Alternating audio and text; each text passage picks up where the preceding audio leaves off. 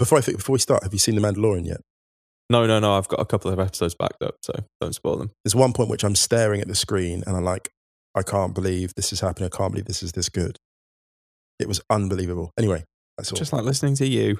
oh God, oh God. Let's start this damn thing.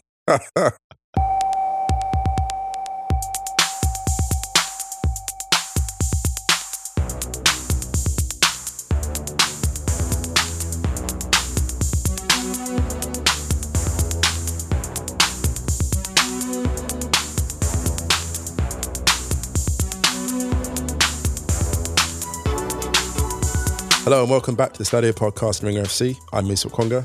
I'm Ryan Hunn. Ryan, how are you doing? Festive. How are you doing? Actually, very festive indeed. Very festive indeed. Yeah, indeed. Yep. Taking a sip of an unknown liquid. That sounds ropey. Well, it is what it is, Ryan. rope. Listen, I know it's Berlin, but all the clubs are shut, man. I've got to protect my privacy. I don't want to disclose what I'm consuming, but I'm, yes. Hey, first of all, if you're celebrating Christmas, happy Christmas. We hope you had a good one. If you don't celebrate the holiday, we hope you're having some nice downtime, Yep. family yep. time, if possible. We understand that obviously this year is weird for Christmas. We stayed in Berlin. Yep. Yep. Christmas together this year. It's a little stadio Christmas Oh my goodness. with our good friend Jennifer. Everyone's bringing something. I bring my white beard. Santa energy. Negative vibes. yeah, so, someone's got to do it. I'm going to bring my uh, big Grogu energy. Yep. Yep. Just going to end the day throwing up all over myself Goodness. with my hands in the air. Woo! Darting between hands in the air and throwing up on myself. It's basically, uh, it's basically a big Mandalorian Christmas. Merry Mandalorian Christmas. Basically, first year uni student, isn't it? Oh, wow. well, it was basically a last year uni student. to be honest. we hope everyone's doing all right. We hope everyone's enjoying this time of year at the end of what a, what a horrible, horrible year for many, many reasons. Yep. Yep. Don't forget, this will not be our last podcast of the year. New Year's Eve, That's right. the big finale. The Stadios. 2020 can get in the bin, and what better way to see it off than a completely, highly unnecessary awards ceremony? Box standard. the lowest of the lowest bars of award ceremonies. The Stadios, 31st of December. 10 categories we'll be dishing out our end of year awards. Some quick admin. Don't forget to check the theringer.com forward slash soccer. There's some pieces going up that we've done. Musa did a great piece last week on Lucien Favre, or would it have been the week before? oh, thank you. week before. Week four, I think so, yeah. The usual, if you do listen to us on a podcast app that allows you to rate and review, please give us a rating and review because it, Really helps grow the podcast. yes. We'll probably reiterate this on the stadios, but I'd like to go a little bit serious for a second. Is that all right? Go for it, go for it. Now, we have a tendency to sometimes get a little bit emotional on this podcast, Musa, We do. but we wanted to just say a huge, huge thank you to everyone who has listened to us, sent us emails, told friends or people they really hate about us this year. Honestly, I don't think we have enough words to show our gratitude and appreciation for it. And we know that this year has been dreadful for so many people, pretty much everyone. Obviously, some people a lot worse than others. And oh god, this sounds so like gooey, but the fact that just us two talking absolute nonsense can help is amazing. And um, at the beginning of the year, I don't think I would have expected us to be still doing this at the end of the year. To be honest, Yeah. um, I mean, we'd, um, we'd have been doing it. We've been howling into the void, I think. But still, I think we still would have been doing it. maybe I don't know. I You just never, don't know. You never, you never know. There- There's you? a Yeah, what you, if for you. you don't know. Yeah, the yeah. ringer didn't come calling? Oh my goodness. All of your lives would be infinitely better Oh, my If it- goodness. if the ringer doesn't come calling. They find a vaccine in May. oh my gosh. there you go. It's all our fault. Also, if you listen to this podcast, don't worry about what's in the vaccine.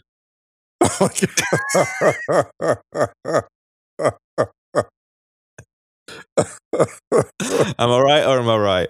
You're right. Musa feels seen, but he I knows. feel. I feel very, I feel very seen. Yeah. Um. But uh, yeah, honestly, people who listened to us before the ringer, people who found us via the ringer, and also you know the the ringer themselves, Yeah, yeah, much appreciated. they've been really great with us and have allowed us to keep doing this. I don't know. I just wanted to say thanks. No, that's all very, that's all great. And I, I second that. And I just think when people talk about it helping, I think I forget how things like, you know, because podcast effectively is kind of recorded radio, isn't it? Pre recorded radio in a Mm. sense. And I forget how much radio used to mean to me back in the day. Mm. And so it's always, a you know, it, it is a surprise when you get emails of appreciation, not in a negative way. It's always lovely. It's always like you fail to, you fail to grasp it. And I think in a way, it's kind of nice to fail to grasp it because then you kind of just, you're just doing your thing and hoping it reaches people. And it's doing that. And we'll just keep doing it as long as we can, I guess. As long as we can keep getting away with it, we shall do it.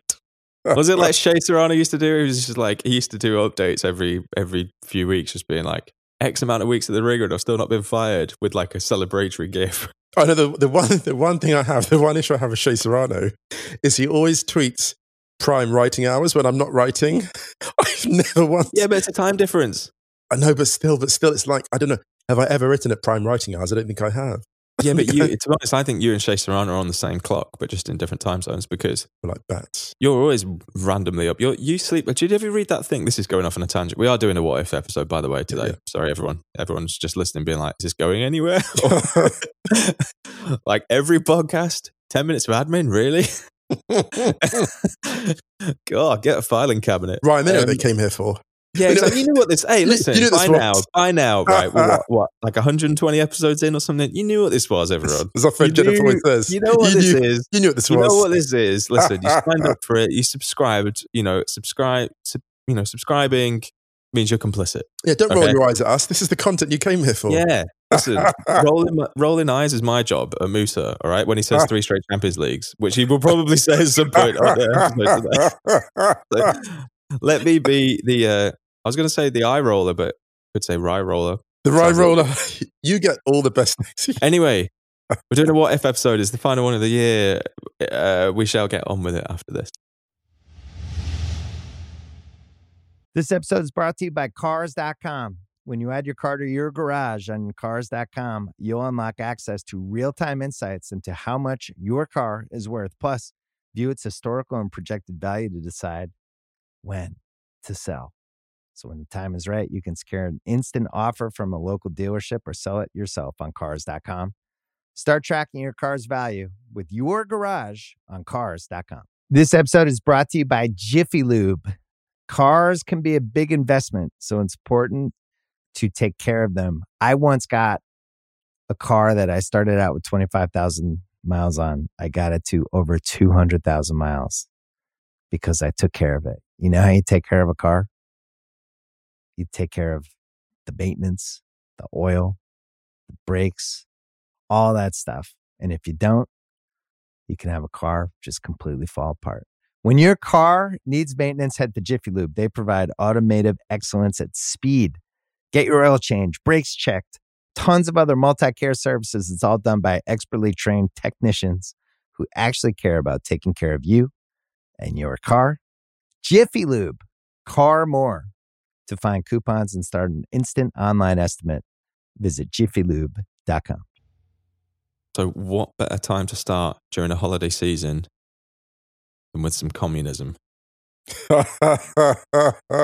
Amazing. Let's do it. Let's do it. From Yasmina Banashuk. Shouts to Yasmina. Mina says, What if every club had to have the same budget that they could spend?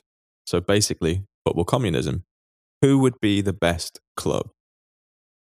So let's, do, should we develop a little imaginary structure? So this would be what?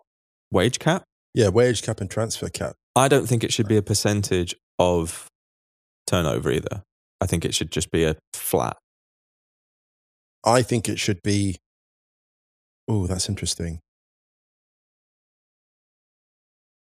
I don't know. I think it should be a percentage because that's sustainable.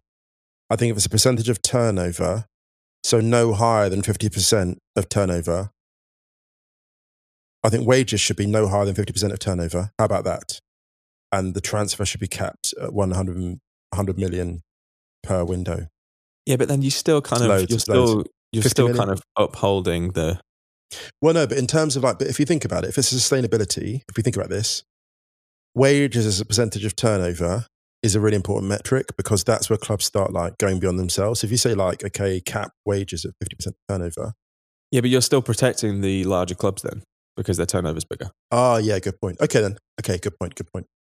Uh, me and my elementary maths. And you're reducing, you're reducing. I mean, this is kind of, is it, com- uh, it's kind of like free market communism in a way, isn't it? Because you're kind of, if you take away FFP and remove the percentage of turnover of, or the percentage in relation to turnover or profit or whatever, then you open it up to outside sources. For example, a big, for example, like a big benefactor could come in and spend the same amount on wages and transfers one season for Burnley. Yeah. As say Manchester City, then the coaching comes into it. And Well, that's the, the thing, yeah, club the co- organization. Yes, the coaching comes into it. So this is the thing. So if everyone has, let's say, a fixed amount, and let's say a nominal, let's say for the argument's sake, the amount everyone can spend in the in window in one summer window is and let's maybe take away the transfer window. Maybe take away the window and allow people to sort of buy and sell all year round. I don't know. Or have different periods of, of windows, people coming in and out. So keep it more fluid, for example.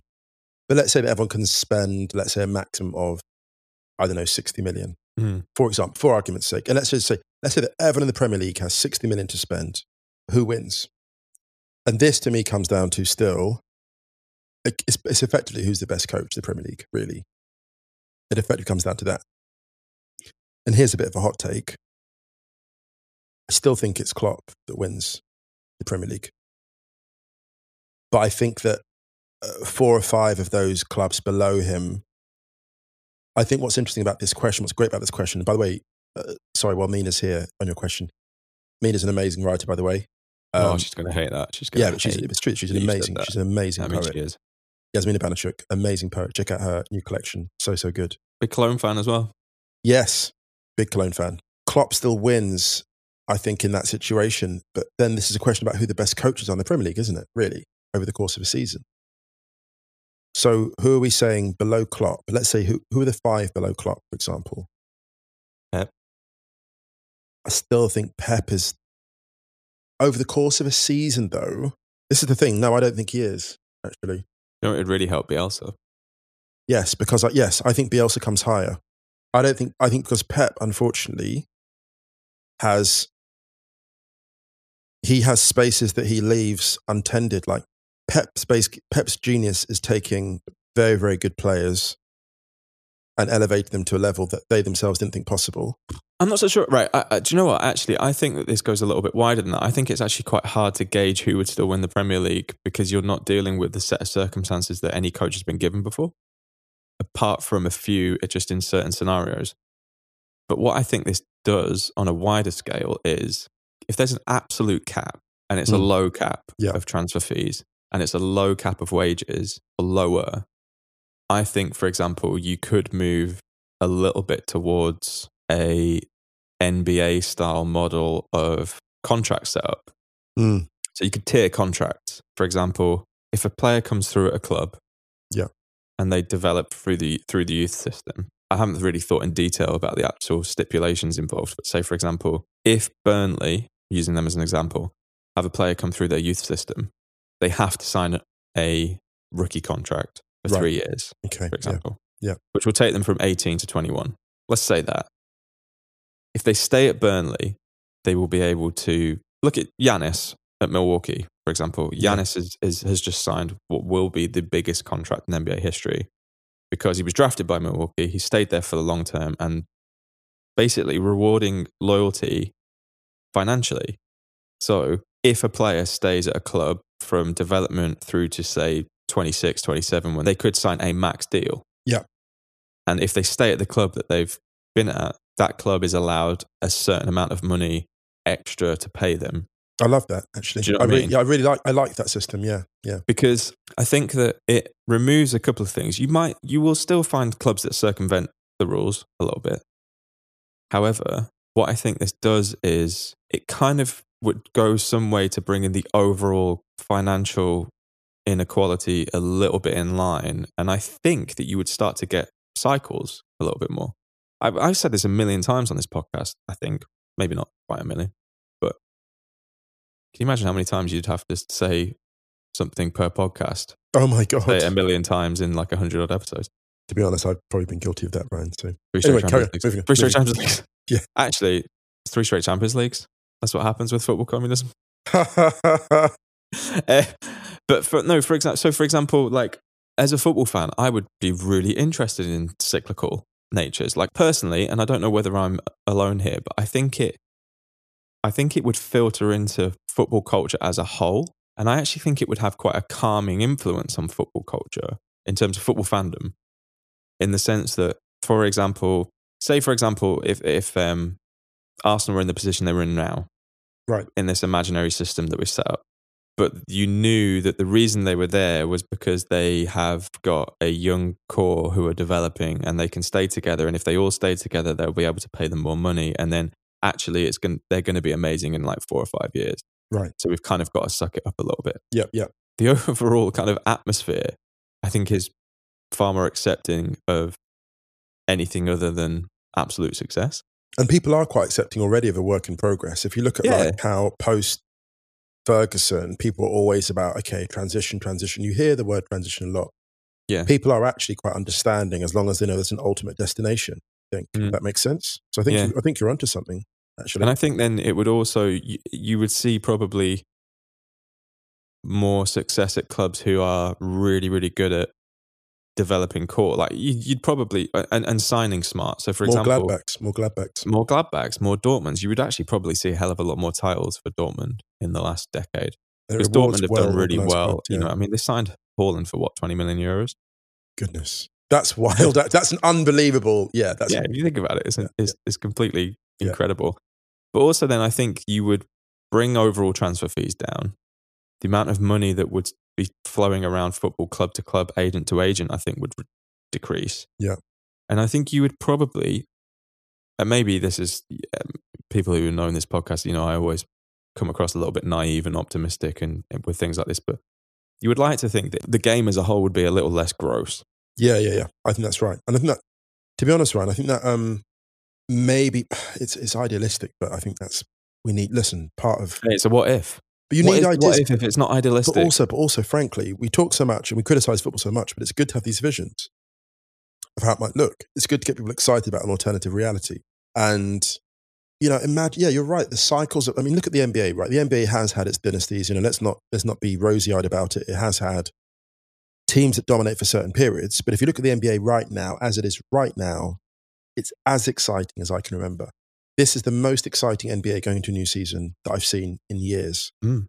Because Like, the Giannis staying at Milwaukee it was massive. is incredible. And it's just, you look across the league, there are, put it this way, if any one of eight teams win, win the NBA at the end of this year, I won't be hugely surprised. Any one of eight teams could win. Like, obviously, the Lakers are astonishing in terms of that. But, Pacers. oh, so you can do subliminals. Do you know what? Welcome to Indiana ASMR. ASMR podcast. Ready? I'm gonna do, I'm gonna, I, may, I might launch a, an NBA ASMR podcast. You you should do? Uh, ready? Victor Oladipo, Malcolm Brogdon. This is a good one. This is a good one. You ready? Domantas Sabonis. right. You're turning this into kink. Let's get. Let's get I think it's a really good idea. What my uh, NBA AS- ASMR? I mean, that, yeah, that too, that too, that too, yeah. Um, I mean, the two run together. You know what you should do? Just record one. Record words No, bonus. not. I've got enough to do. Come on. Just. So where? I want to know where the three straight Champions Leagues come from. Come on. Actually, you probably would get quite a lot of three straight Champions Leagues. That's the funny thing about this because you would get like really quick cycles of clubs at the very top. So, for example, Yeah. if if if say for example, look at Ajax. Yeah. Um, we did have a suggestion. Uh, I cannot find it for the life of me. Apologies to whoever sent it in, but it was basically what if that Ajax squad had stayed together from a couple of years ago. Now, Ajax are actually a really good example with regards to this what if because operating on a really small budget, Yeah. relatively to other clubs that went that deep in Europe.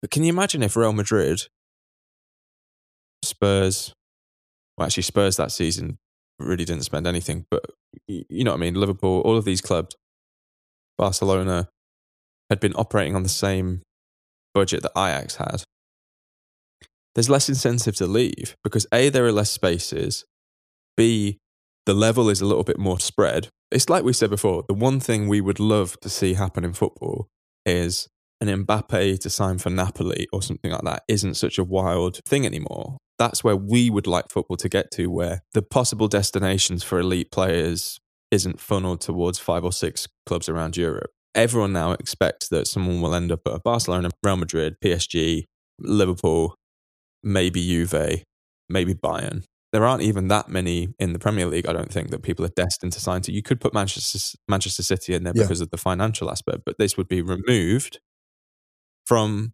this. So Yeah. you would get like clubs like Ajax, Benfica, clubs with a massive history who haven't been able to keep up on a financial level to Yeah. new money.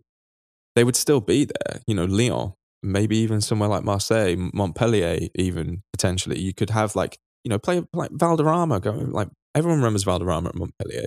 Francescoli at Marseille. This is the thing. Yeah, th- you know, this is so exciting about this as well. Like, if the thing, and I, I said this on the um, shout out to Chris Ryan for getting on his podcast, the MB, uh, Ringer NBA.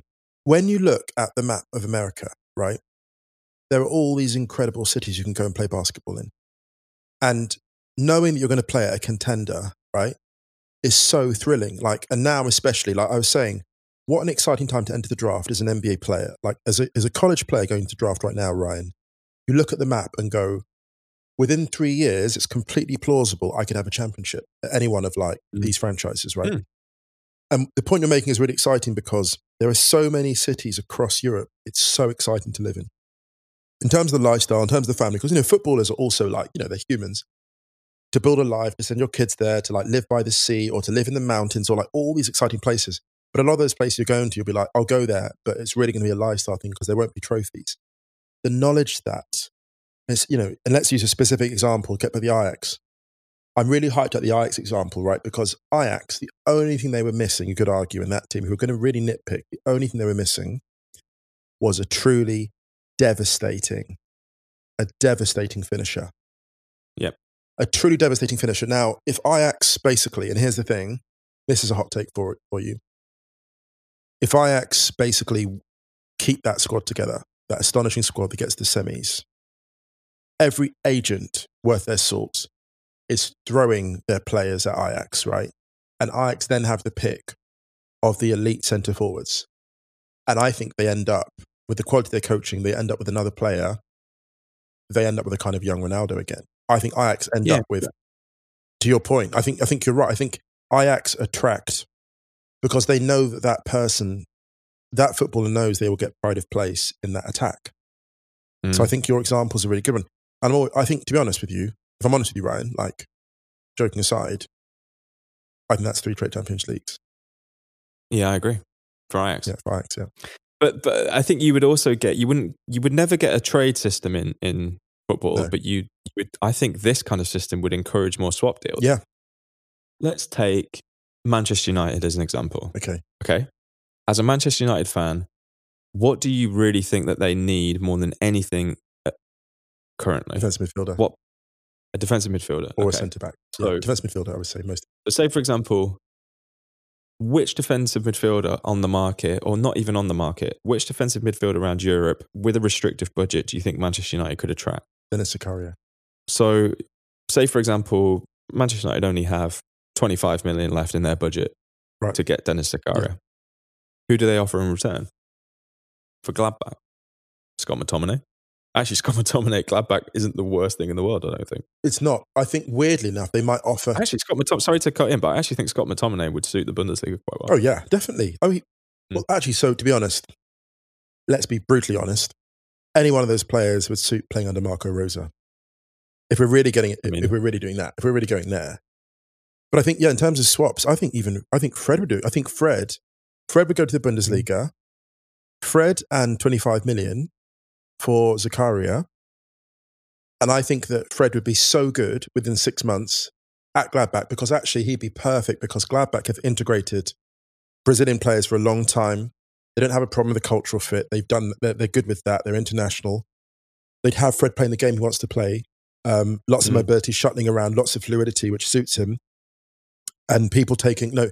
if you look at Zakaria at Gladbach, the way that Gladbach work is that Zakaria doesn't actually take all the responsibility. They're very fluid. He's allowed to drop in and out. So you've seen that when he's come back from uh, injury, that he's struggled because he's been isolated a lot two against one. And when Gladbach are functioning at their best, he has a bit of cover. So I think Fred would actually do really good at Gladbach. And it would be the, you know, what it would be, he'd go off the radar. It'd be the perfect restart for him. Mm. Come to Gladbach, everyone. That's, Yeah. that's going to be, but you know what? By the end of this season, I reckon that'll be my club in Germany. That'll be my men's club in Germany, I think. Yeah, I think I'm moving that direction. Yeah. Shouts to Marco van Pampus. They had the Ajax related one. But we can touch on this quickly who the best club would be. I think it would really suit clubs that have a history of developing talent really well and selling it on and maintaining. So, actually, I think, for example, in the Premier League, currently, Southampton would be really, Oh my god, Really they'd be scary. They, Southampton would be really scary. it would be hard to gauge accurately at the moment because obviously squads in the Premier League are made, um, Premier League are made up of some, you know, like the amount of money Liverpool spent. They've sold really well. I'm talking about the squads that players, the squads that clubs have in the Premier League, how much they've actually cost before selling. Yeah, like I say, you'd get more cyclical. I think Dortmund would be really good in the Bundesliga. I mean, Bayern, although they've spent big over the last couple of years, before that they weren't huge, huge. they're, develop, they're developing really well right now as well. Yeah, it'd be interesting to see how it would affect clubs like Leipzig because Leipzig obviously have the network, so they aren't massive spenders themselves. With clubs being restricted that way, they'd have to put more into the academy system, right? Because you get more Mm. benefit lower down the investment chain. So if you put more money into academies and actually getting some of those players out and playing, because this is the thing. The impacts, the knock on effects would be really good for mental health and stuff too, because the amount of players that get discarded Mm. by academy systems and just end up out of football. Whereas Yeah. this way, do you know what it would? It might actually galvanize the lower leagues to a huge extent, like the non league as well, because you'd have a lot more players in fluid situations. So you'd have like, there'd be, there'd be a, a requirement to look for talent elsewhere, a requirement to seek value. And how many stories do you hear about? I mean, there's a great piece by Daniel Taylor on Marcus Rashford's rise and about how easy it is to slip down the leagues with the loss of, the loss of confidence Yeah, because people, you know, to be honest, like a lot of clubs don't do, they don't really look after ex academy players because what's Mm. the incentive to do that? I think it would just make football way more interesting because you'd have probably quite a big gap between the best player and the worst player in each squad.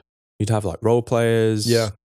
Things like that. I think it just it would just be a really interesting development for me. The the one thing I have to acknowledge, a it would never work because the big clubs just wouldn't want it. Yeah. But also to draw a bit of a parallel, it was something that they didn't really think would ever happen in F1, and it's coming in in a couple of years. So Super interesting. it would have to be something that FIFA would put into action, or you could do it confederation by confederation. The thing that Yasmina's question would really address if you had a cap, right, across the board, I reckon certain clubs would end up becoming specialists producing certain types of player. Because for like resale value or whatever, they'd be like, so I reckon there would be clubs, and this is that's the Dortmund thing, that would become really strong at producing, let's say, goalkeepers, right? And there'd be a tradition of like, you know, like you have like engineers from a certain region of the country. Mm. I reckon certain clubs would be like, oh, you want a centre mid, go there. You want a goalkeeper, go there. And Dortmund would be a beneficiary because the one thing they lack, actually have lacked for years, is a world class goalkeeper. Like they get, they get a kind of, they haven't really had. If you know, they've had, they've had very, very good goalkeepers. But when is the last time they had a top three in the world goalkeeper? I mean, yeah, but you could say that about so many clubs. Yeah, but it's Dortmund though. It's It's like- Dortmund though. No, but but it's Dortmund. Like, and they're, they're a huge club, right? And that, Yeah.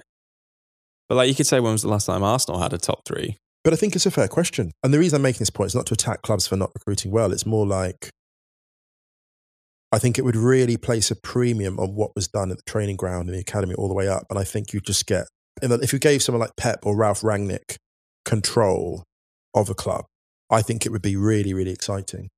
And weirdly, like you look at like, you know, you know, like a club like Atalanta, for example.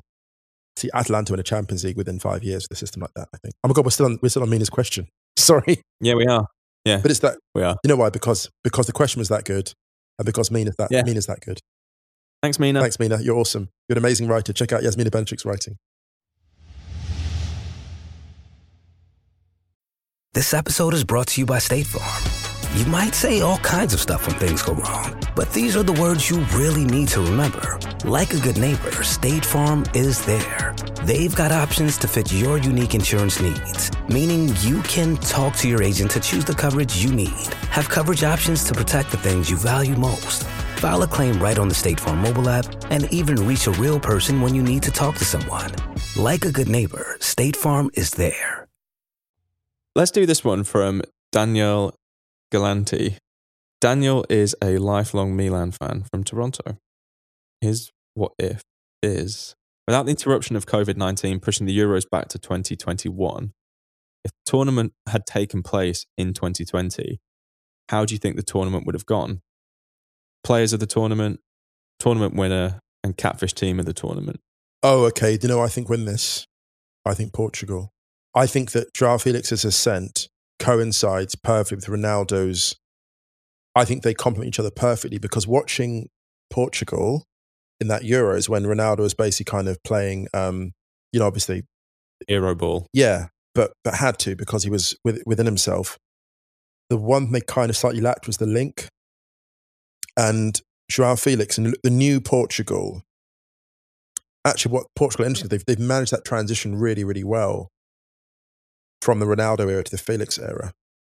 Yeah, I don't think they're in it yet, though. They haven't managed it yet. They're still in, in transit. But I think uh, I think the Euros they would have gone under the radar because who are the front runners? Right, the front runners for a tournament. It's not always that they win.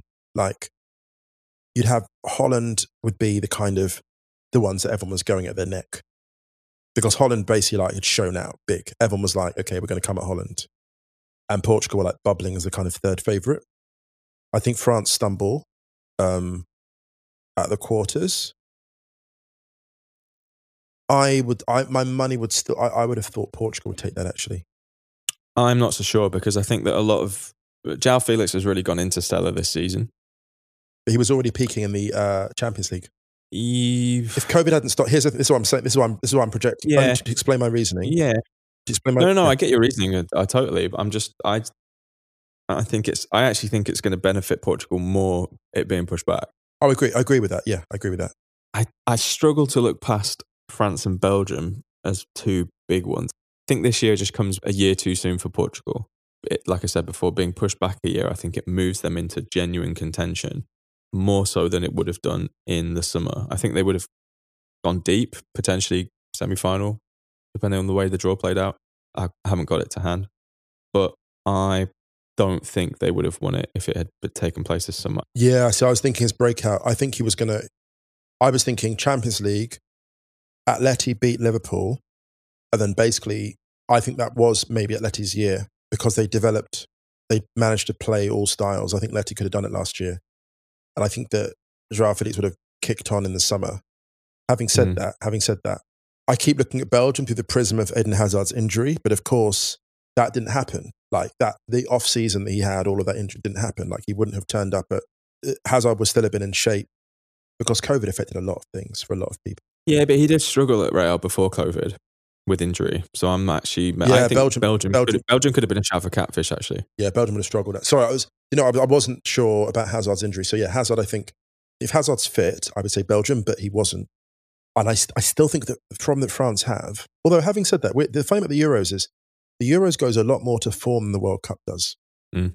Generally speaking, if you look at like Euro 2000, everyone was looking at France, it'll be France. France did it. Spain, well, Greece was the one outlier, but you look at Spain in 08 and 12, Mhm. you know, and again, France went 2016 final. Like they were, but people were like, if you back a favorite, the favorite tends to go really quite far in the Euros. Yeah, France should have won it in 2016. Yeah, they should have. I mean, yeah, They really yeah. should have. I mean, Yeah. how Deschamps, frankly, very lucky to keep that job. I got to say. I know, right? And then he went and won a World Cup. I think France would have been, been a shout Yeah, I think so. for this year. I think England would have also potentially been catfish contenders. I think the midfield would have let them down. The slightly reactive midfield would let them down, which is a shame because England wouldn't have used. This is the thing; they, they wouldn't have used Grealish. Yeah, yeah, yeah, yeah. All right, so you think Portugal would have won it? Yeah, I think probably France. Mm. hell of a I final. think I think Italy would have been in with this shout of going quite deep. They could have. I think they could have been surprise, like a surprise package. Yeah, I think so. actually. You got the firepower too, and the midfielders. Yep.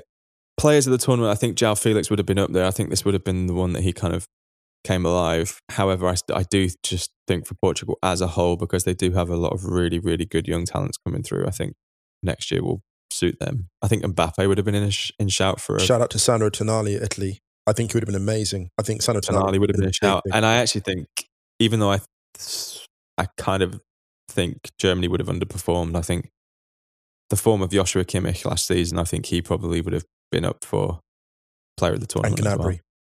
Gnabry as well. Serge as well. Yeah, Serge was Serge was brilliant. Yeah. Lights out. Yeah. I like that. Love that question. It's three straight Champions Leagues time, Musa, but not in the way that you think it is. because we got this one from Jack Hammett. Hey, in the nicest possible way, fuck your three straight Champions League. because Jack says, what if Gareth Bale doesn't go to Madrid? Do Real Madrid win La Decima? Do they win any of their four Champions Leagues whilst Bale is at the club? Do Spurs become the club they are today? What happens to Ronaldo? oh my God. so, Amazing. First of all, think of that summer 2013. Real Madrid don't let Ozil go. no, exactly. They don't Bale stays at Spurs. because they didn't do well with the money. Now, the thing about Bale is, no, okay, here's the thing. Okay, here's the, here's the thing. Bale does leave. He does leave Spurs. Man United. Exactly. Hmm.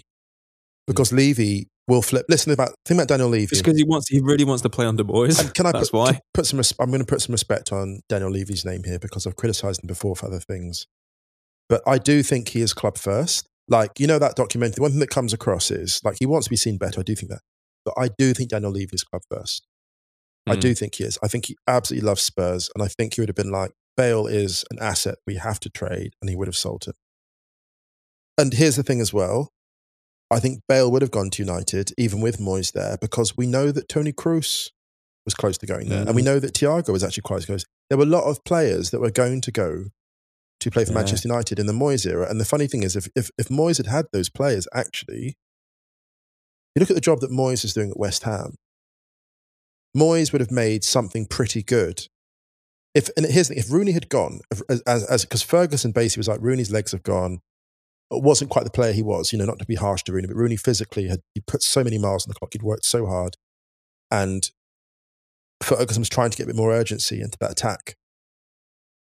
If Rooney had gone and Bale comes in and you have Kroos and Thiago, which were possible, you have a team that is a, a contender. And I'm not saying that they win because I think that I'm not sure that Moyes had the chops at that very, you know, that level, you know, the 15% we talk about it would have been like an more like an Ole Gunnar Solskjaer situation where you've got, you know, because don't forget that it's quite some funny parallels with Moyes that Moyes had a very good away record, weirdly enough, with United. Um, so a team like that, you know, Moyes, a team that had really good away record, was set up to do well on the counter, and of course Bale thrived on the counter. Mm. You'd have United as a really interesting contender. They wouldn't win the league, but they would beat some good teams who would otherwise win the league.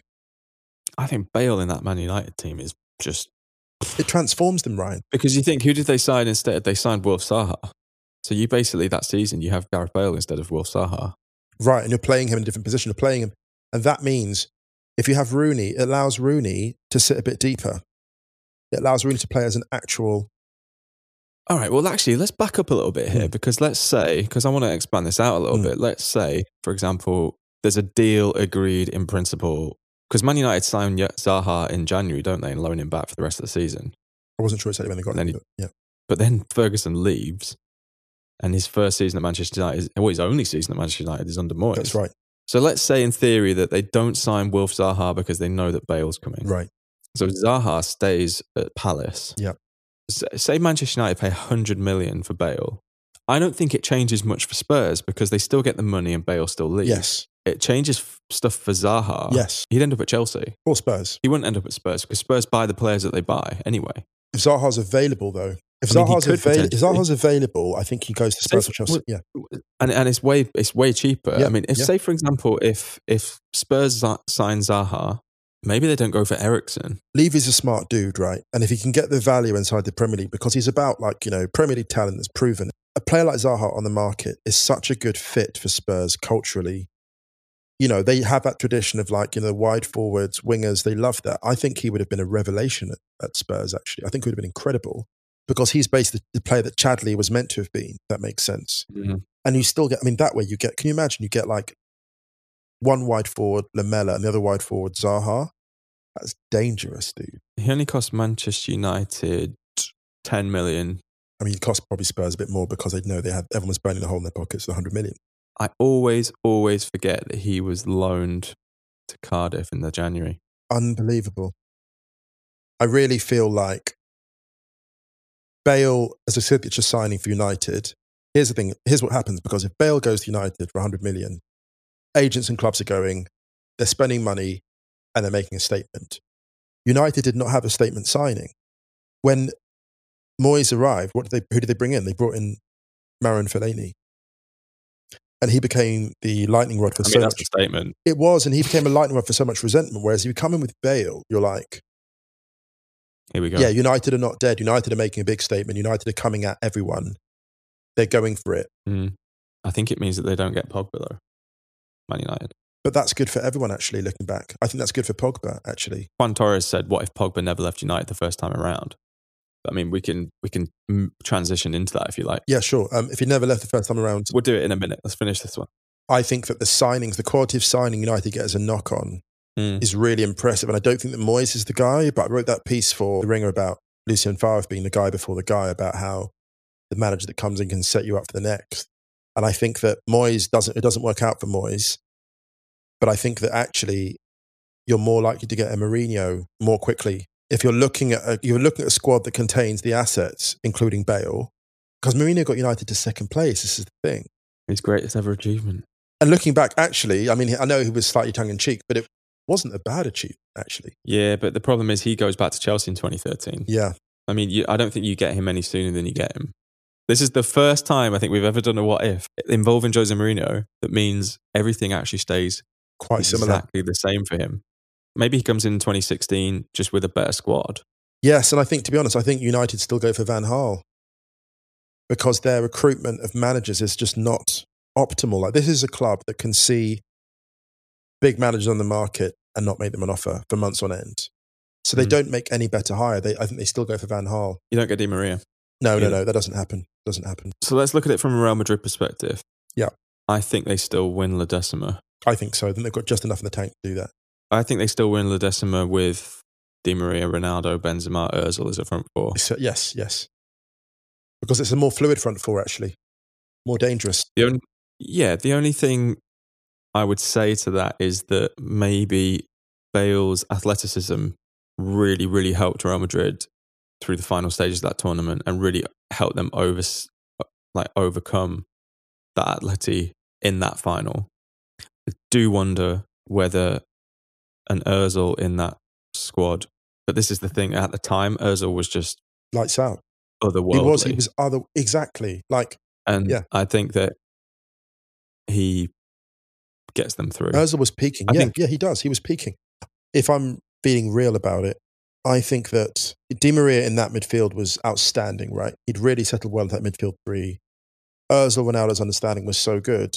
You could argue they win that final earlier. Like, just, be, Yeah. just because the cohesion of the attack, like, everything was there and they understood each other so, so well. They were like, that was the best counter attack in Europe. I mean, it beat Mm. that Barcelona to a league title. I mean, that is amazing. Yeah, yeah. I mean, Jack follows up with like, what happens to Ronaldo? To be honest, I don't think much happens to Ronaldo. I think that he's still. The only thing I actually think happens to Ronaldo is that this is just a hunch. I think Bale rattled Ronaldo. Okay, interesting. Like Ronaldo was really upset with Özil leaving Yeah. because if you think of it, Özil isn't an alpha. Özil is very introverted and he isn't a Roy of the Rovers type player like Gareth Bale is. Basically, he's he's too far away from Ronaldo's skill sets to bother Ronaldo. In on personality, on footballing skill sets, the whole work. Yeah. Bale was kind of like a Ronaldo on the right. Yes, He's like an inverse Ronaldo, basically, an inverted Ronaldo. and in so in so many ways, in so many ways. Yeah. Yeah, yeah. And I think that really, I think that really rubbed Ronaldo up because that's why you started seeing this the shirt off for not scoring the winner and the move towards it being like, no, this really is my house. I think you maybe get a little bit more harmony at Real Madrid because I don't think Ronaldo has to flex as much because everyone knows the hierarchy. Like Özil's fine with that. Özil doesn't want to be the guy who's known for like winning the Champions League.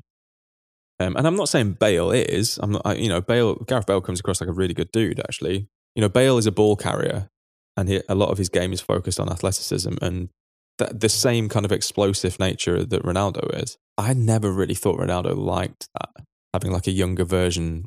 I think you've absolutely nailed it. I remember you, you're right. That celebration when he scores the fourth goal in the final, Yeah. the penalty, and he runs the corner flag as if he scored the winner was so interesting. Even in 2016 when he scores, you know, the winning penalty, but actually they could he could he could afford to miss that. Like it was, there were so many moments where you can see him kind of like burnishing his legend, and when Mm. Bale scores that bicycle kick in that final, and you know Ronaldo doesn't have the best game, He's like, should have been me. and yeah, you, you see a lot of these moments of, you know, and it, it would have been very threatening because even Bale's Bale's style and like the body shape and like even the career trajectory, it almost seems based on Ronaldo's. You're Yep. right. It's just sort of it's almost like being stalked by your your future self or something. Yeah, yeah. Um, I don't think Real Madrid win the three straight. I think the cycle changes. but I think that the eventual winner always goes through them. I think the eventual winner knocks them out because you. Yeah. I'm not sure who they would be, Yeah. but I, I think that maybe, I mean, a lot of it would depend on Özil and a lot of it would depend on Di Maria staying. If they stay, if, if Di Maria stays, I think he's probably still, I think Özil and Di Maria are probably both still there. Why? But here's the thing. Why do you leave? This is the thing about Madrid, right? It is. It must be a heartbreaking place to leave. Like we Mm. don't. I don't think. If you look at you know the fact that Özil, testament to him, he went into Arsenal and just kind of like kept turning it on. I think it's a heartbreaking place to leave. You look at how long those players have, been, especially that generation, right? Like they all went on and won loads and loads and loads, and Özil left that, and Di Maria left that, and was like never wanted to. And Di Maria, to an extent, Di Maria has made a better life, a better career beyond you know, the United thing was miserable, but he's ultimately made a better career beyond um, Madrid than than Özil has. Mm. If those guys stay at Madrid, they become Madrid legends, Ryan. Yeah. They do. They become legends. Yeah, I they do. Absolutely agree. I absolutely And they don't. They don't win three straight, but they do win again. I reckon that that group wins again. Yeah, I think they win one or two more. Yeah, for I sure. think so. They're unbelievable. Before we wrap this one up, let's pivot back to the extended one from Juan Torres about Pogba never leaving United. So Pogba leaves in 2012. So let's say he's given a chance under Ferguson, and now he is an, he is an established part of that United midfield. He becomes an established part of that midfield in 2012, 2013. Right. Um. So Gareth Bale arrives with a younger, established Paul Pogba in midfield. Who's he playing with though? Okay, this is important to think about. So, I think Ferguson, if Pogba stays at United, Ferguson's inclined because he, you know, if you look at what he did in 2008 when he uses the 4 3 3, Ferguson goes with fluidity, and I think Ferguson goes with a 4 3 3 that actually suits Pogba. Um, so you have your defense midfield, and then you've got like, I think you have two eights. I think Pogba, I think Ferguson actually does something like this. Um, I don't think he puts Pogba in like a midfield two because he's learned from his lesson with Veron doing that. Yeah, I mean, he's going to be playing in midfield with Carrick and Shinji Kagawa. Tom Cleverley's still there as well. I mean, Tom Cleverley actually, through that season, I think obviously now his career didn't pan out as well as they thought, but there was a time where people were talking about Jack Wilshere and Tom Cleverley as the future of the England midfield. There's a game that everyone talks about as United fans when United beat City 3 2 at the start of the 2012 season, I think it was. Mm. And that's when City were really arriving. And it was one of the most fiercely contested communities I've seen. And City were 2 1 up, and United came back. And the equaliser was a beauty from Nani. And the passing, you had Welbeck in there as well. The passing was mind blowing, right? Like it was Mm. the best interplay. It was like sort of the um, Wilshere Giroud exchange uh, Mm. against Norwich. And Rooney came out afterwards and was like, we gave him a footballing lesson. And I just think that the combinations that you would have seen between Rooney, Pogba, and a lot of these other players, like Cleverley, I think we've taken United to a different level. I think actually, funny enough, the beneficiary of that is someone like, you know, in the same way that when Luke Shaw got injured, it was really bad for Memphis because Memphis needed that combination. Mm. Cleverley was a player that thrived in combination. He wasn't the player who would take an individual game and be unbelievable. He was more like a kind of Pedro. You know, you put Pedro in the right team, the right combinations, he, he's world class. Cleverley and Pogba ahead of Carrick could have been really interesting, I think. I actually think at that time of his career, though, I think Pog, Pogba partnering up with Carrick at senior level, I think is really good for him. With what United had at their disposal, Mm. because if you think at the time they still had Ashley Young and they still had uh, Antonio Valencia Yeah. who were playing midfield, uh, but they were kind of transitioning to further back, but they were still playing midfield at the time Yeah. on a lot of a lot of occasions. They had Darren Fletcher. I think that was when he started to come back from his illness, right? Yeah, the first season under Moyes is when he started to come back for, and become a regular again after his illness, I think. And then he became captain under Van Gaal. So this was at the point where he was kind of being re. I think just before he spent that year out that season. Yeah. No, he only made a couple of appearances in the league that season. So basically, yeah, that was the season that he really got hit by that illness. So you've still got Paul Scholes in there playing eight league games because that was when he came back right Yeah. at the end of the season, which is frankly wild. This is unbelievable. I can't believe- oh, forget that happened. But I think that you you also have Nani.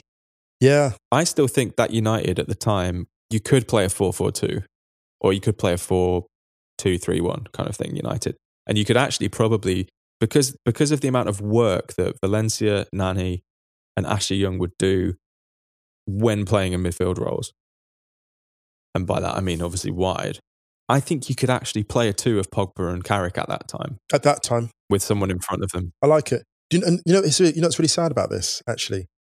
It would have been great. It comes back to Mino Raiola, actually, because Mm, Pogba went to Juventus and won, what, four Serie A titles and got to a Champions League final.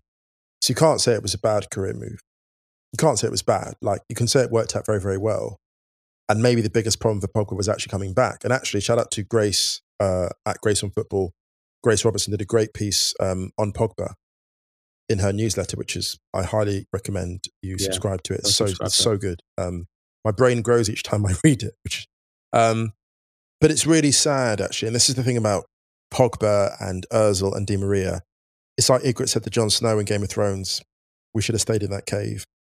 mm. You know, sometimes you've got it good, and sometimes there's a lot of footballers who are in the cave who have their happiness and don't know it and shouldn't move. Yeah. and it's We've easy. talked about this a number of times, haven't we? Players who shouldn't have We- ever we We didn't do that. The players who shouldn't have ever moved 11 And we- should have done Yeah, that. we should. We, we, we should. We should do it, and we'll just put a marker down and say we will do it at some point, even if it's just in passing or in one of the parts, as opposed to full podcast. But really, Ryan, like career moves, we can all relate to that. Like whatever jobs we do, whatever careers we have, we can all relate to things we shouldn't have done, steps we shouldn't have taken that put us back, set us back.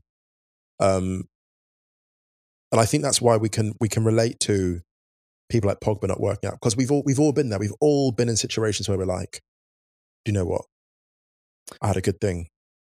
yeah, I mean, this feels very much like um, if I was Paul Pogba, this feels very much like my Juventus This podcast at the moment. So the the thing that I just need to learn is that I just I, I need to stay put. but here's the thing I've never had. This is like my Juventus, only I never had a Manchester United tempting me back. This is Henrik Larsson's Barcelona for you. well, what I've, that would that would presume that I've quietly been the guy all that time, as opposed to just being. Exactly, exactly. Listen, listeners, if you look around the ocean and you can't see a catfish, then you're the catfish.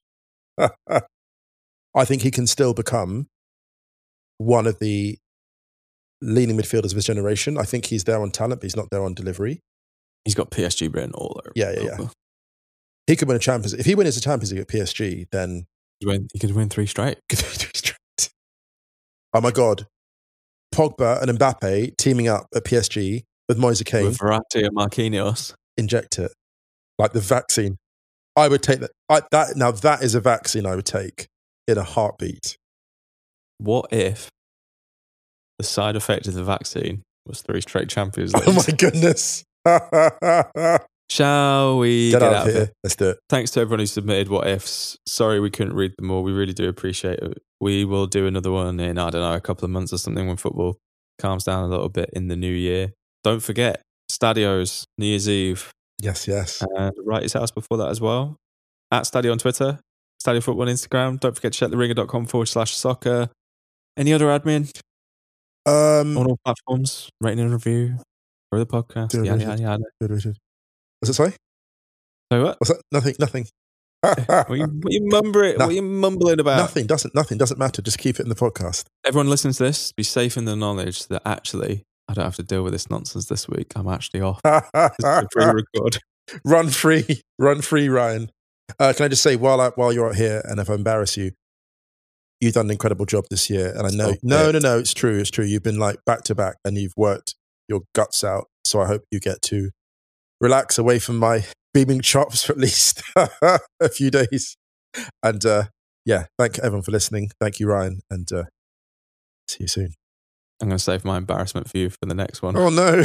Oh no! okay. Oh god. Nine straight Champions Leagues. We're playing out on an absolute classic. Esther Williams last night changed it all because you never know. What if last night changed it all?